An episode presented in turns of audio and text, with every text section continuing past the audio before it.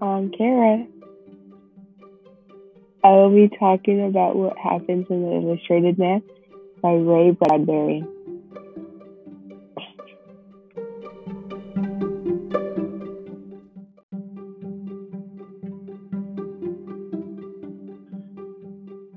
So the main characters are William Philippus Phelps.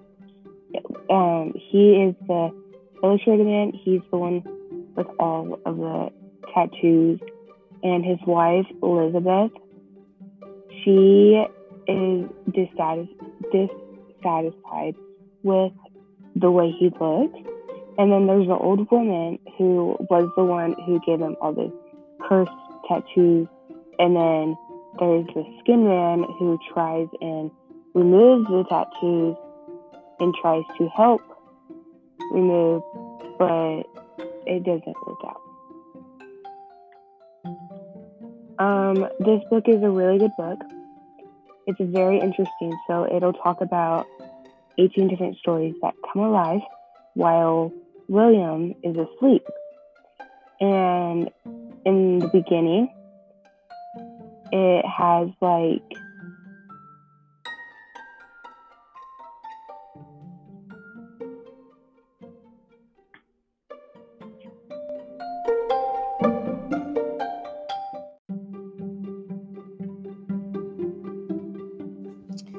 So, in the book, they talk about 18 different stories that come alive when William, which is the illustrated man, falls asleep at night.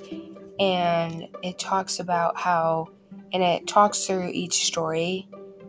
So there's like 18 different stories going on throughout the whole entire book. And sometimes multiple stories happen in each chapter it's just whenever like he turns and like tosses and turns in his sleep like he a new story like goes on and like he can feel them but like he can't see them and he's he doesn't like them and he tries to get rid of them